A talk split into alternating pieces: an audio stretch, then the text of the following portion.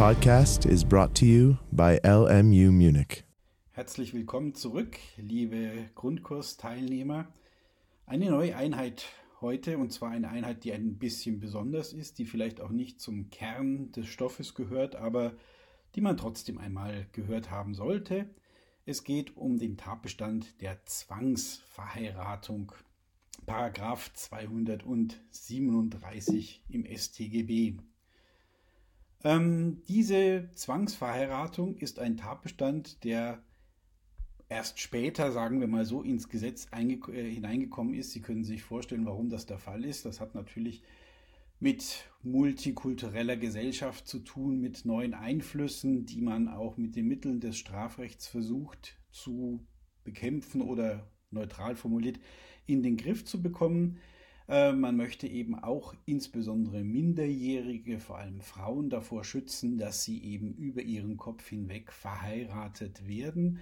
Dazu war das Strafrecht früher aus vielerlei Gründen nicht ohne weiteres in der Lage. Insbesondere, und darauf komme ich noch zu sprechen, hatte das auch mit dem Anwendungsbereich des deutschen Strafrechts zu tun, weil solche Zwangsehen sehr häufig im Urlaub im Ausland geschlossen worden sind und dann das deutsche Strafanwendungsrecht nicht dazu in der Lage war, sich auch auf solche Fälle zu erstrecken, die im Ausland stattgefunden hatten oder in einem Land, das die Zwangsheirat als solche nicht unter Strafe stellt. Also wie gesagt, deswegen eine solche, ein solcher Tatbestand, der hier im Jahre 2011 in Deutschland eingeführt worden ist. Zuvor hatte man zwar eine Vorschrift, die auch Zwangsehe vorgesehen hatte, aber das war kein echter Tatbestand, sondern, wie Sie das ja bereits richtig einordnen können, es handelte sich um ein Regelbeispiel. Ein Regelbeispiel ist kein echter Tatbestand, sondern spielt im Rahmen der Strafzumessung eine Rolle. Die Merkmale dort sind quasi nur Indizien dafür, dass ein solcher besonders schwerer Fall vorliegt, aber es sind keine Tatbestandsmerkmalen. Der Richter behält einen großen Freiraum, um zu sagen, beim Vorliegen eines entsprechenden Regelbeispiels ist in der Regel ein besonders schwerer Fall gegeben, aber er kann auch Umstände finden, warum für einen solchen Fall eben kein besonders schwerer Fall anzunehmen ist. Umgekehrt kann er auch Umstände erkennen in einem bestimmten Fall, warum ein besonders schwerer Fall anzunehmen ist, obwohl keine Zwangsehe hier geschlossen werden sollte. Also das ist Geschichte. Wir haben den Paragraphen 267 und der gibt uns zwei Tatbestände vor, wann eine solche Zwangsheirat vorliegt. Der erste Tatbestand lautet, wer einen Menschen rechtswidrig mit Gewalt oder durch Drohung mit einem empfindlichen Übel zur Eingehung der Ehe nötigt, wird mit Freiheitsstrafe von sechs Monaten bis zu fünf Jahren bestraft. Sie sehen schon hier vom Wortlaut her, klingt das alles sehr nach Nötigung, ein besonderer Fall der Nötigung, der auf die Eingehung einer Ehe zielt. Und wenn Sie weiterlesen, dann sehen Sie in Absatz 1 Satz 2 ein weiterer Satz, der Ihnen aus Paragraph 20, äh 42 bekannt vorkommen sollte, nämlich rechtswidrig ist die Tat, wenn die Anwendung der Gewalt oder die Androhung des Übels zu dem angestrebten Zweck als verwerflich anzusehen ist, diese sogenannte Verwerflichkeitsklausel, die die sogenannten offenen Tatbestände kennzeichnet. Das heißt, hier folgt nicht bereits aus der Erfüllung des Tatbestandes eine, eine Indizwirkung für die Rechtswidrigkeit, sondern hier ist positiv festzustellen, dass Rechtswidrigkeit vorliegt. Der zweite Absatz der zweite Tatbestand, den wir haben, ebenso wird bestraft, wer zur Begehung einer Tat nach Absatz 1 den, Mensch, den Menschen durch Gewalt, Drohung mit einem empfindlichen Übel oder, jetzt kommt eine dritte Form, durch List in ein Gebiet außerhalb des räumlichen Geltungsbereiches dieses Gesetzes verbringt oder veranlasst, sie dorthin zu begeben oder davon abhält, von dort zurückzukehren. Hier haben wir also eine Erstreckung des Strafrechts, auch eine Erstreckung im territorialen Sinne und auch eine Ausweitung dieser Strafbarkeit. Warum haben wir das Ganze? Natürlich, warum gibt es diesen Tatbestand? Welches Rechtsgut steht dahinter? Das ist relativ klar. Da geht es um die Entschließungsfreiheit zur Eheschließung, die freie Wahl des Ehepartners, des Zeitpunkts der Eheschließung oder auch eben den Entschluss, überhaupt nicht heiraten zu wollen, was ja durchaus auch ein legitimer Grund sein kann.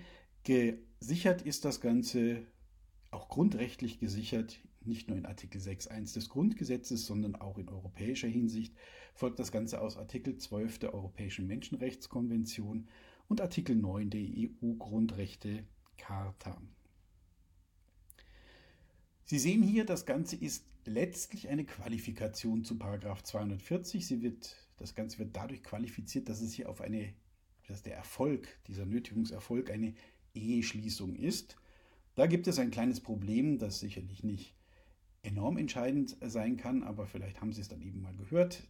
Die Frage ist, ob es sich hier darum handeln muss, ob es um, um eine rechtlich verbindliche Ehe gehen muss oder wie vielleicht in manchen Ländern oder Kulturkreisen auch nur eine äh, sozial anerkannte, sozial akzeptierte Ehe ist, ob das auch bereits genügt. Die herrschende Meinung sagt, nein, das muss eine rechtlich verbindliche, rechtlich anerkannte Ehe sein.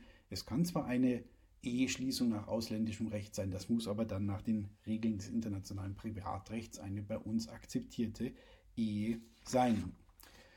Ja, dann gucken wir uns kurz die beiden Tatbestände als solche an. Der Absatz 1, der ist relativ einfach und unproblematisch. Sie sehen, der ist hier aufgebaut wie eine Nötigung. Sie haben im objektiven Tatbestand die Nötigungsmittel, die Ihnen aus dem Paragraph 240 bekannt sind, Gewalt und Drohung mit empfindlichem Übel. Der Nötigungserfolg, wie gesagt, qualifiziert, weil es hier um die Eingehung der, Klammer auf, nach herrschender Meinung rechtlich äh, äh, gültigen Ehe äh, sich handeln muss und dann eine Kausalität zwischen diesen beiden Punkten A und B. Und dann subjektiv brauchen wir zumindest bedingten Vorsatz bezüglich all dieser Merkmale. Und Rechtswidrigkeit habe ich gerade gesagt, das ist ein offener Tatbestand, das heißt, es muss hier die Verwerflichkeit positiv getestet werden. Vielleicht noch eine Bemerkung. Ähm, es ist hier nicht mal erforderlich, dass hier drei Personen am Werk sind. Es kann dieser Tatbestand erfasst, und das kann man dem Wortlaut auch tatsächlich so unter, unterstellen, auch die, das Zwei-Personen-Verhältnis, dass also der Ehepartner, der, der möchte gern Ehepartner jemanden dazu zwingt, ihn zu heiraten, das wäre also auch etwas, was darunter fällt. Oder auch als Opfer der, der Tat kommt jede äh, Person in Betracht. Also könnte das auch jede Person sein. In der Regel sind das aber natürlich minderjährige Frauen oder junge Frauen, um die es hier geht.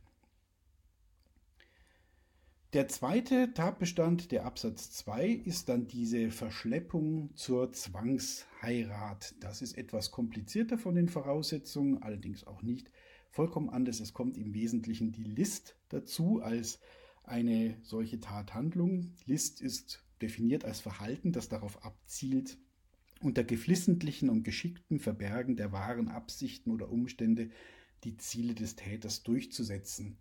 Im Wesentlichen geht es hier darum, dass der Vater zum Beispiel die Tochter dazu bringt, mit ihm ins Ausland zu reisen, wo er bereits im Vorfeld alle Vorbereitungen für eine Eheschließung getroffen hat. Ja, also er spiegelt der Tochter vor, auf Urlaubsreise mit ihr gehen zu wollen. In Wirklichkeit soll sie hier quasi auf ihre Hochzeitsreise gehen. Sie soll also im Ausland verheiratet werden. Das ist der typische Fall dieses Absatzes 2. Hier brauchen wir auch im subjektiven Tatbestand etwas mehr grundsätzlich bedingten Vorsatz, aber dann muss der Täter hier, also unser Vater in meinem Fall, äh, Absicht im Sinne von Dolus Directus ersten Grades haben, dass es hier zu einer Eheschließung kommen soll. Vielleicht noch ein Punkt, den ich hier anmerken möchte. Ich hatte ja bereits gesagt, dass das ganze, der ganze Hintergrund hinter diesem Paragraph 237 auch die Problematik war, kann man solche Zwangsheiraten unter das deutsche Strafrecht packen. Deswegen ist hier mit diesem 237 auch das Strafanwendungsrecht erweitert worden. Man hat den Paragraphen 5, der, wenn Sie sich zurück erinnern, das Territorialitätsprinzip erweitert um Taten, die, auch wenn sie im Ausland begangen worden sind, vom deutschen Strafrecht erfasst sind, um eine weitere äh, Alternative ergänzt. Hier heißt es eben in Paragraph 5 Nummer 6 Buchstabe C, das deutsche Strafrecht gilt unabhängig vom Recht des Tatorts. Also selbst wenn das in dem jeweiligen Land erlaubt ist, jemanden zwangsweise zu verheiraten, was der Fall sein kann, wenn das dort eben den Konventionen, den Traditionen entspricht. Für folgende Taten, die im Ausland begangen werden, Und dann heißt es hier in den Fällen des Paragraphen 237, also eine ganz explizite Beschrä äh, Erweiterung des Anwendungsbereichs für unseren Tatbestand der Zwangsheirat, wenn der Täter zur Zeit der Tat Deutscher ist, also das aktive Personalitätsprinzip, das hier eingebracht wird, oder wenn die Tat sich gegen eine Person richtet, also das wäre der Ehepartner gegen seinen Willen, die zur Zeit der Tat ihren Wohnsitz oder gewöhnlichen Aufenthalt im Inland hat, also das passive Domizilprinzip kann man so sagen, sodass hier der Anwendungsbereich, die Beziehung zu Deutschland zum Ausdruck kommt. Also hier haben wir die Lösung dieses Problems, dass wir eben früher Probleme hatten, Zwangsheiraten nach deutschem Recht zu erfassen. Das ist nicht mehr der Fall. Das ist das Wichtigste, was Sie zu diesem Tatbestand wissen müssen, der sicherlich nicht Kern einer Klausur ist, aber trotzdem vielleicht einmal ganz interessant ist und vielleicht auch generell für Sie von Interesse sein kann, wenn Sie mal darauf angesprochen werden sollten. Vielen Dank, das war's für heute.